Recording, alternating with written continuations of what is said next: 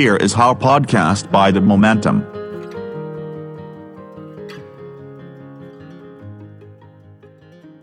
สวัสดีครับ กลับมาพบกับ Here is How by The Momentum อีกครั้งหนึ่งนะครับสำหรับในคราวนี้เนี่ยอยากชวนคุณผู้ฟังนะครับ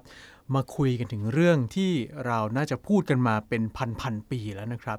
นั่นก็คือเรื่องที่เราเรียกกันเป็นภาษาอังกฤษนะครับว่า gender pay gap หรือว่าช่องว่างระหว่างรายได้ ของคนที่มีเพศแตกต่างกันนะครับ ซึ่งพอเป็นคำว่า gender เนี่ย ส่วนใหญ่ก็จะมองกันแค่ 2 เพศนะครับ คือระหว่างหญิงกับชายเท่านั้น แต่ในคราวนี้เนี่ยอยากชวนมาดูเรื่องของออช่องว่างระหว่างรายได้ของคนเพศต่างๆนะครับ เพราะฉะนั้นก็อาจจะต้องเรียกว่าเป็น sexuality pay gap มากกว่าครับ เนื่องจากโลกเนี่ยไม่ได้มีแค่ 2 เพศนะครับ แล้วก็ความแตกต่างในเรื่องรายได้ของคนเพศต่างๆเนี่ยก็อาจจะซับซ้อนกว่าที่เราคิดด้วยนะครับ ในที่สุดก็เลยเกิดสิ่งที่เรียกว่า sexuality pay gap หรือว่าช่องว่างของรายได้ ระหว่างคนที่มีเพศที่แตกต่างหลากหลายกันออกไปนะครับ เรื่องนี้เนี่ยมีการศึกษากันมานานแล้วนะครับ คนที่ศึกษาเรื่องนี้มากๆก็คือ อาจารย์ด้านเศรษฐศาสตร์คนหนึ่งนะครับ จากมหาวิทยาลัยแมสซาชูเซตส์แอมเฮิร์สนะครับ ชื่อว่า M.V. Lee Badgett นะครับงานชิ้นสำคัญของเขาเนี่ยเกิดขึ้นในปี 1995 นะครับ เป็นรายงานที่มีชื่อว่า The Wage Effects of Sexual Orientation Discrimination นะครับ หรือว่าผลลัพธ์ในเรื่องของค่าจ้างเนี่ยที่เกิดขึ้นมาจากการเลือกปฏิบัติ เพราะ ความเพราะ sexual orientation หรือว่าความความรักความชอบในทางเพศอะไรอย่างเงี้ยนะครับ ผลการสำรวจผลการวิจัยเนี่ยให้ข้อสรุปที่หลายคนอาจจะไม่ได้ประหลาดใจเท่าไหร่นะครับ เพราะเขาบอกว่าคนที่เป็นเกย์แล้วก็เป็นไบเซ็กชวลนะครับโดยเฉพาะคนที่มีเพศกำเนิดเป็นชายเนี่ยหรือว่าเป็นไบเซ็กชวลเมลเนี่ยนะครับในสหรัฐอเมริกาเนี่ย มีรายได้ในการทำงานน้อยกว่าคนที่เป็นรักต่างเพศนะครับ โดยที่เฉลี่ยแล้วเนี่ยเกย์จะได้รับรายได้น้อยกว่าผู้ชายที่เป็นรักต่างเพศเนี่ย11%นะครับ แล้วไบเซ็กชวลได้รับน้อยกว่า 27%นะครับ โดยทั้งหมดนี้เนี่ยได้ควบคุมตัวแปรต่างๆ ทั้งประสบการณ์ในการทำงานการศึกษา สถานภาพการสมรส หรือว่าภูมิภาคที่อยู่แล้วนะครับ แล้วหลังจากนั้นเนี่ยนะครับ อันนั้นเป็นปี 1995 ใช่ไหมครับ พอเริ่มต้นสหัสวรรษใหม่คือช่วงปี 2000 เนี่ยนะครับแบดเจ็ตก็ได้ศึกษาซ้ำอีกครั้งหนึ่งนะครับ แล้วก็ยังพบผลคล้ายๆเดิมก็คือคนที่เป็นเกย์เนี่ยมีรายได้น้อยกว่าชายรักต่างเพศ 10 ถึง 32%นะครับ ซึ่งถือว่าเป็นแกลบเป็นช่องว่างที่ไม่น้อยเลยนะครับ ปรากฏการณ์นี้เนี่ยมีชื่อเรียกเฉพาะว่า gay men wage gap หรือว่าช่องว่างทางรายได้ของคนที่เป็นเกย์ชายนะครับเกย์เกย์เกย์เมนก็ต้องเป็นเกย์ชาย คือเป็นเกย์ที่มีเพศกำเนิดเป็นชายนะครับ แล้วก็ซึ่งเรื่องแบบนี้เนี่ยไม่ได้มีเฉพาะในสหรัฐอเมริกาเท่านั้นนะครับ แต่ว่าก็จะมีการศึกษาในออสเตรเลียในปี 2015 เนี่ยนะครับ ก็พบแนวโน้มเดียวกัน นั่นก็คือเกย์ชายเนี่ยจะมีรายได้เฉลี่ย ต่ำกว่าคู่แข่งที่เป็นผู้ชายรักต่างเพศถึง 13%ครับ ยังมีการศึกษาอีกอันหนึ่งนะครับ ของมหาวิทยาลัยแห่งรัฐจอร์เจีย ในปี 2009 นะครับ ซึ่งก็พบอีกเช่นกันว่าเกย์ชายเนี่ยนะครับมีรายได้น้อยกว่าผู้ชายรักต่างเพศ8ถึง10%ซึ่งทั้งหมดนี้ก็ได้ดูตัวตัวแปรต่างๆนะครับ อย่างเช่น การศึกษาเชื้อชาติประสบการณ์ในการทำงาน แล้วก็อาชีพคือมีการควบคุมตัวแปรพวกนี้หมดแล้วเนี่ยนะครับ นอกจากนี้เนี่ยยังมีการสำรวจของ National Transgender Discrimination Survey นะครับ ก็คือเป็นการสำรวจในคนที่เป็น transgender นะครับ เขาบอกว่าคนที่เป็น trans ในอเมริกาเนี่ยจะมีโอกาสมากกว่าคนอื่นๆถึง 4 เท่า ที่จะมีรายได้น้อยกว่าหมื่นเหรียญต่อปีนะครับ คือมีโอกาสได้เงินน้อยกว่านั่นเองนะครับ แล้วก็มีโอกาสที่จะไม่ได้งานทำมากกว่าคนอื่นๆถึง 2 เท่านะครับ เนื่องจากการเลือกปฏิบัติทางเพศนั่นเองนะครับ เพราะฉะนั้นอันนี้เนี่ยก็จะเห็นได้ชัดว่าถ้าเป็นเกย์ชายหรือว่าเป็น transgender เนี่ยนะครับ ก็จะถูกเลือกปฏิบัติทางเพศจนกระทั่งมีรายได้เนี่ยน้อยกว่าผู้ชายนะครับ แล้วคำถามก็คือว่า แล้วถ้าเป็นเลสเบี้ยน หรือว่าถ้าเป็นหญิงรักหญิงล่ะจะเป็นยังไงนะครับ อันนี้ก็มีการศึกษาเหมือนกันนะครับ มีการศึกษาในปี 2015 นะครับ โดยมาเรียกาคลาวิเตอร์นะครับ ซึ่งเธอสอนด้านนโยบายสาธารณะและการปกครอง อยู่ที่มหาวิทยาลัยวอชิงตันนะครับ แล้วเธอก็ศึกษาทั้งเกย์และเลสเบี้ยน โดยไปวิเคราะห์เอกสารต่างๆ 31 ชิ้นในช่วงปี 1995ถึง2012 เนี่ยนะครับ เธอพบว่าในเกย์ชายเนี่ยผลออกมาเนี่ยคล้ายๆ กับผลของแบดเจ็ตเมื่อกี้เนี่ยนะครับ แต่ถ้าเป็นเลสเบี้ยนเนี่ยกลับได้ผลออกมาว่าเลสเบี้ยนหรือหญิงรักหญิงในอเมริกานั้นน่ะ มีรายได้มากกว่าผู้หญิงที่เป็นรักต่างเพศมากถึงราว 9%นะครับ ถ้าใครสนใจเนี่ยไปดูการศึกษาของเธอได้ การศึกษาของเธอชื่อ Meta Analysis of the Effects of Sexual Orientation on Earnings นะครับ ซึ่งจะเห็นได้ว่าผลลัพธ์จากการศึกษาเนี่ยของ b a d g e t เนี่ยก็คือผู้ชายรักต่างเพศมีรายได้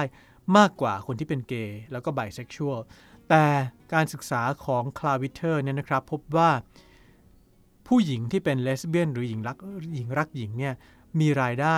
มากกว่าผู้หญิงที่เป็นรักต่างเพศมากถึงราว 9%นะครับ ซึ่งพอฟังแบบนี้แล้วเนี่ย หลายคนก็อาจจะบอกว่า โอ้โห นี่ไง ชัยชนะของคนรักเพศเดียวกันที่มีเหนือคนรักต่างเพศอะไรอย่างเงี้ยนะ เพราะว่าหญิงรักหญิงมีรายได้มากกว่าหญิงรักต่างเพศ แต่จริงๆ เรื่องนี้เนี่ย ต้องกลับไปดูรายงานของ b a d g e t อีกรอบหนึ่งนะครับ และเป็นรายงานอีกชิ้นหนึ่งนะครับ รายงานของ b a d g e t เนี่ยในปี 2009 เนี่ยมีรายงานชื่อ Bias in the Workplace Consistent Evidence of Sexual Orientation and Gender in and Gender Identity Discrimination นะครับซึ่งอันนี้ก็พูดถึงเรื่องอคติในที่ทำงานเลยนะครับ แล้วเขาก็พบหลักฐานที่มันเป็นแบบเดียวกันมาอย่างต่อเนื่องนะครับ ว่ามีการ เลือกปฏิบัติในเรื่องอของอัตลักษณ์ทางเพศเนี่ยนะครับ ซึ่งรายงานของแบดเจนเนี่ยสรุปว่า แม้เลสเบี้ยนจะมีรายได้เฉลี่ยสูงกว่าผู้หญิงรักต่างเพศก็จริงอยู่นะครับ แต่ถ้าดูโดยภาพรวมแล้ว เลสเบี้ยนก็ยังมีรายได้เฉลี่ย น้อยกว่าผู้ชายและคนที่เป็นเกย์อยู่ดีนะครับ เคยมีคนตั้งข้อสังเกตเอาไว้นะครับว่าผู้หญิงที่เป็นรักต่างเพศเนี่ย เป็นเพศที่ต้องใช้เวลาไปกับการทำงานต่างๆ ซึ่งจะเป็นงานประเภทที่งานไม่ได้เงินนะครับ เขาเรียกว่าเป็น unpaid work นะครับ อย่างเช่น การทำกับข้าวทำความสะอาดบ้านเปลี่ยนผ้าอ้อมลูกอะไรอย่างเงี้ย ผู้หญิงเนี่ยจะต้องใช้เวลาในการทำงานเหล่านี้ เฉลี่ยถึงวันละ 4.5 ชั่วโมง ในขณะที่ผู้ชายเนี่ยใช้เวลาน้อยกว่านั้นราวครึ่งหนึ่งนะครับ แล้วถ้าไปดูเฉพาะในอเมริกาเนี่ยจะพบว่าผู้หญิงใช้เวลาทำงานบ้านเฉลี่ยวันละ 2 ชั่วโมง 12 นาที ส่วนผู้ชายใช้เวลาเฉลี่ยเพียง 1 ชั่วโมง 21 นาทีเท่านั้นนะครับ แล้วก็ยังมีผลสำรวจของ National Women's Law Center นะครับ พบว่าคนที่เป็นแม่และทำงานเต็มเวลาในอเมริกาเนี่ยจะทำรายได้เฉลี่ยปีละ 40,000 เหรียญ ส่วนคนที่เป็นพ่อและทำงานเต็มเวลาด้วยเนี่ยนะครับ ก็จะมีรายได้เฉลี่ยปีละ 56,999 เหรียญ ซึ่งสูงกว่าผู้หญิงเเยอะอยู่เหมือนกันนะครับ ก็เลยทำให้ดูเหมือนว่าสิ่งมีชีวิตที่เป็นเพศหญิงเนี่ยต้องแบ่งเวลาในการทำงานที่มีรายได้ มาทำงานที่ไม่มีรายได้ มากกว่าผู้ชายนะครับ เพราะฉะนั้นเนี่ยเราก็อาจจะมากกว่าคนเพศอื่นๆด้วยนะครับ เพราะฉะนั้นผลลัพธ์เนี่ยก็เลยกลายเป็นว่า ผู้หญิงเนี่ยกลายเป็นกลุ่มคนที่มีรายได้เฉลี่ยน้อยที่สุดครับ ที่น่าสนใจยิ่งไปกว่านั้นอีกก็คือนะครับ มีงานวิจัยอีกชิ้นหนึ่งจากมหาวิทยาลัยจากมหาวิทยาลัยเนวาดานะครับ ซึ่งอันนี้เนี่ยใช้ข้อมูลระดับชาติ ตั้งแต่ปี 2000 เป็นต้นมานะครับแล้วก็ศึกษาทั้งผู้หญิงที่เป็นเลสเบี้ยนและรักต่างเพศเนี่ยพบนะครับว่าเลสเบี้ยนที่เคยอยู่กินกับผู้ชายหรือมีสามีมาก่อนเนี่ยนะครับ แล้วตอนหลังถึงได้เปลี่ยนใจกลายมาเป็นเลสเบี้ยนเนี่ยเป็นเลสเบี้ยนกลุ่มที่ทำรายได้น้อยกว่า คนที่ไม่เคยอยู่กินกับผู้ชายเลย เฉลี่ยราว 9.5%นะครับ ฟังดูคล้าย ๆ กับว่าถ้าไปยุ่งเกี่ยวกับผู้ชายเมื่อไหร่นี่รายได้จะหดเลยนะครับ นอกจากนี้นะครับยังพบอีกว่าเมื่อมีการควบคุมตัวแปรเรื่องการศึกษาและประสบการณ์ในการทำงานแล้วเนี่ยผู้หญิงที่เป็นเลสเบี้ยน และอยู่กินกับผู้หญิงด้วยกันเนี่ยจะมีรายได้เฉลี่ยสูงกว่าผู้หญิงรักต่างเพศ ที่อยู่กินกับผู้ชายเนี่ย 6.6% แต่ถ้าเป็นเลสเบี้ยนที่ในอดีตเคยมีสามีเป็นผู้ชายมาก่อน แล้วค่อยเปลี่ยนใจมามีความสัมพันธ์แบบหญิงรักหญิงเนี่ยนะครับ ตัวเลขนี้จะตกลงไปอยู่ที่ 5.2%นะครับ จริงๆแล้วจะบอกว่า โอ้โห ไปยุ่งกับผู้ชายแล้วทำให้รายได้น้อยก็ ก็อาจจะพูดไม่ได้นะครับ เพราะว่าเป็นเรื่องยากอยู่เหมือนกันที่จะบอกว่าอะไรคือสาเหตุที่ทำให้เลสเบี้ยนเนี่ยมีรายได้เฉลี่ยสูงกว่าหญิงรักต่างเพศนะครับ ซึ่งแบดเจ็ตเนี่ยอธิบายว่าเรื่องนี้เนี่ยเกิดอาจจะเกิดจากอคติทางเพศ ในการมองโลกแบบชายหญิงนะครับ อย่างเช่นโดยทั่วไปเนี่ยก็จะมองว่าคนก็จะมองว่าเลสเบี้ยนเนี่ยมักจะชอบทำงานประเภทที่ถูกมองว่าอยู่ในพื้นที่ของผู้ชายนะครับ อย่างเช่นงานโรงงานวิศวกร การก่อสร้างอะไรแบบนี้ก็เลยทำให้คนที่เป็นเลสเบี้ยนนี่มีโอกาสได้รับเงินเดือนสูงกว่าผู้หญิง เพราะเหมือนกับว่าบุกเข้าไปในพื้นที่ทำงานที่เคยเป็นของผู้ชายเนี่ยได้มากกว่า ตัวเลขเฉลี่ยจึงสูงขึ้น แต่ถึงยังไงเนี่ยก็ยังไม่มีรายได้สูงเท่าผู้ชายอยู่ดีนะครับ ที่น่าสนใจอีกเรื่องหนึ่งก็คือว่ามีการศึกษาในปี 2008เนี่ยนะครับ พบว่าคนที่เป็นเลสเบี้ยนมักจะทำงานเต็มเวลา แล้วก็ไม่ค่อยออกจากตลาดแรงงานเหมือนผู้หญิงที่เป็นรักต่างเพศนะครับ ซึ่งผู้หญิงที่เป็นรักต่างเพศเนี่ย เขาบอกว่าเป็นไปได้เหมือนกันที่จะออกจากตลาดแรงงานหรือว่าเลิกทำงานเนี่ยก็เพราะว่ามีลูกครับ ดังนั้นเนี่ยเมื่อดูจากผลการศึกษาทั้งหลายแหล่ที่ว่ามาทั้งหมดจนถึงตอนนี้เนี่ยเราอาจจะพอสรุปออกมาเป็นสมการแบบหยาบๆได้ว่า รายได้ของคนเพศต่างๆเนี่ยเป็นอย่างนี้ครับก็คือ ชายรักต่างเพศเนี่ยจะมีรายได้สูงสุดนะครับ รองลงมาคือ ชายรักเพศเดียวกันนะครับ แล้วถัดมาก็คือ หญิงรักเพศเดียวกัน แล้วที่มีรายได้ต่ำสุดก็คือ หญิงรักต่างเพศครับ ซึ่งสมการนี้ก็จะบอกเรานะครับว่า ผู้ชายเนี่ยเป็นเพศที่มีรายได้สูงสุดนะครับ แล้วหลายคนก็เชื่อว่าเออมันเป็นอย่างนั้นมานานแล้ว แล้วก็น่าจะเป็นอย่างนั้นอีกต่อไปเรื่อยๆ แน่ ๆ เลย แต่จริงๆ แล้วในปี 2017 เนี่ยนะครับ ล่าสุดเลยเนี่ย ก็มีอีกการศึกษาหนึ่งนะครับ คราวนี้เป็นของ Christopher Carpenter กับ Samuel Eppink นะครับ ในชื่อการศึกษาในชื่อรายงานนะครับว่า Does it get better มันดีขึ้นแล้วหรือเปล่า Recent estimates of sexual orientation and earnings in the United States นะครับ ก็จะเป็นการประมาณการนะครับ เรื่องราวของอความรักชอบทางเพศ แล้วก็รายได้ในสหรัฐอเมริกานะครับ ซึ่งไปศึกษาเนี่ยตั้งแต่ปี 2013 จนถึง 2015 เนี่ยนะครับ เขาพบแบบนี้ครับ เขาพบว่าในระยะหลังเนี่ยผู้ชายที่เป็นเกย์เนี่ยกลับหันมามีรายได้เฉลี่ย สูงกว่าผู้ชายที่เป็นรักต่างเพศเป็นครั้งแรกนะครับ การศึกษาเนี่ยพบว่ากลุ่มคนที่ทำรายได้เฉลี่ยมากที่สุดเนี่ยนะครับก็คือ ผู้ชายที่เป็นเกย์คือ 59,600 เหรียญต่อปีนะครับรายได้เฉลี่ย ตามมาด้วยชายรักต่างเพศอยู่ที่ 57,000 เหรียญต่อปีนะครับ แล้วก็ตามมาด้วยชายที่เป็นไบเซ็กชวลคือ 49,800 เหรียญต่อปี แล้วถัดจากนั้นถึงจะเป็นเกย์หญิงหรือว่าเลสเบี้ยนนะครับ ก็คืออยู่ที่ 40,000เอ่อ47,000 เหรียญต่อปี แล้วถึงจะมาเป็นหญิงรักต่างเพศ คือ 39,900 เหรียญต่อปี และสุดท้ายก็คือผู้หญิงที่เป็นไบเซ็กชวลครับ คือ 38,800 เหรียญต่อปีนะครับ ซึ่งก็ยังไม่แน่ชัดว่าสาเหตุของรายได้แบบนี้เนี่ยเป็นเพราะอะไรนะครับ แต่ว่าเจ้าของงานวิจัยเนี่ยบอกว่าเป็นไปได้ที่คนเนี่ยกล้าออกมาประกาศตัวเป็นเกย์กันมากขึ้น ดังนั้นรายได้เฉลี่ยที่เคยอยู่ในฝั่งของชายรักต่างเพศเนี่ย จึงเหวี่ยงมาอยู่ฝั่งคนที่เป็นเกย์มากขึ้นนะครับ ซึ่งถ้าเป็นอย่างนั้นจริงก็ไม่ได้แปลว่าการเปลี่ยนแปลงเกิดการเปลี่ยนแปลงของ pay gap หรือว่าช่องว่างรายได้แต่อย่างใดนะครับ แต่เป็นการเปลี่ยนแปลงทางสังคมที่เกิดขึ้น เพราะว่าคนเห็นว่าเรื่องการประกาศตัวเป็นเกย์เนี่ยเป็นเรื่องปกติกันมากขึ้นนะครับ ซึ่งถ้าแนวโน้มเป็นแบบนี้ต่อไปเนี่ยสมการก็จะเปลี่ยนไปนะครับ ก็จะกลายเป็นว่า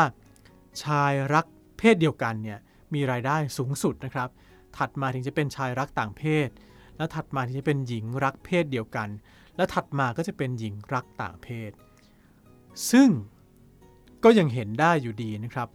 ว่าช่องว่างเรื่องรายได้ของคนที่มีเพศกำเนิดเป็นชายและหญิงเนี่ยยังอาจจะเหมือนเดิมเมื่อพันปีที่แล้วก็ได้นะครับ นั่นก็คือผู้หญิงเป็นเพศที่ถูกให้คุณค่าผ่านรายได้เนี่ยน้อยกว่าผู้ชายนะครับ แล้วก็ไม่ว่าจะเป็นเรื่องของ gender pay gap sexuality pay gap หรือว่า racial pay gap หรือว่าช่องว่างเรื่องรายได้ของคนที่มีสีผิวต่างกัน ชาติพันธุ์ต่างกันเนี่ยในปัจจุบันนี้เราน่าจะยอมรับกันเป็นเอกฉันแล้วนะครับว่าจะต้องจัดการให้ช่องว่างเหล่านี้เนี่ยหายไปให้ได้นะครับ ก็เลยเกิดวันที่เรียกว่า equal pay day หรือวันที่ส่งเสริมให้เกิดการจ่ายค่าแรงต่างๆ ให้เท่าเทียมเสมอภาคกันขึ้นมานะครับ ซึ่งในแต่ละประเทศเนี่ย วันนี้ก็จะแตกต่างกันไป อย่างเช่นในอเมริกาคือวันที่ 10 เมษายนนะครับ หรือในเยอรมนีเป็นวันที่ 19 มีนาคมเป็นต้นนะครับ หลักการของความเท่าเทียมในการจ่ายเงินค่าจ้างเนี่ยเรียกว่า equal pay for equal work คือถ้าหากว่าทำงานเท่ากันก็ต้องได้รับค่าจ้างเท่ากัน ไม่เลือกปฏิบัติว่าจะเป็นเพศไหนนะครับ ซึ่งในบางประเทศเนี่ยก็จะมี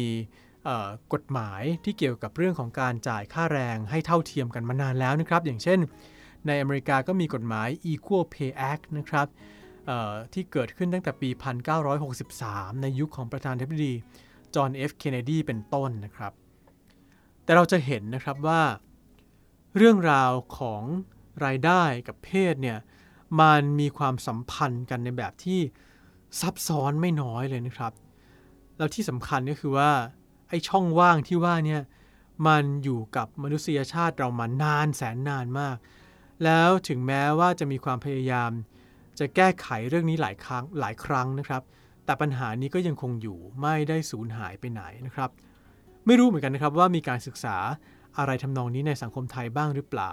แต่คิดว่าถ้ามันมีเนี่ยก็จะเป็นเรื่องสำคัญมากๆเลยนะครับ เพราะว่ามันจะช่วยให้เราตอบคำถามเก่าๆ ได้บางคำถาม แล้วก็จะชวนให้เราตั้งคำถามใหม่ๆ พร้อมกับพยายามหาคำตอบหรือทางออกให้กับคำถามใหม่ๆ เหล่านั้นได้อีกหลายคำถามเลยทีเดียวครับ ติดตาม Here is How Podcast by The Momentum นะครับได้ในหลายช่องทางนะครับ ไม่ว่าจะเป็น podcast ของ Apple นะครับ Spotify หรือช่องทางแพลตฟอร์มอื่น ๆ แต่ว่าถ้าจะให้สะดวกที่สุดนะครับ ก็คลิกเข้าไปดูใน Facebook ของ The Momentum ครับ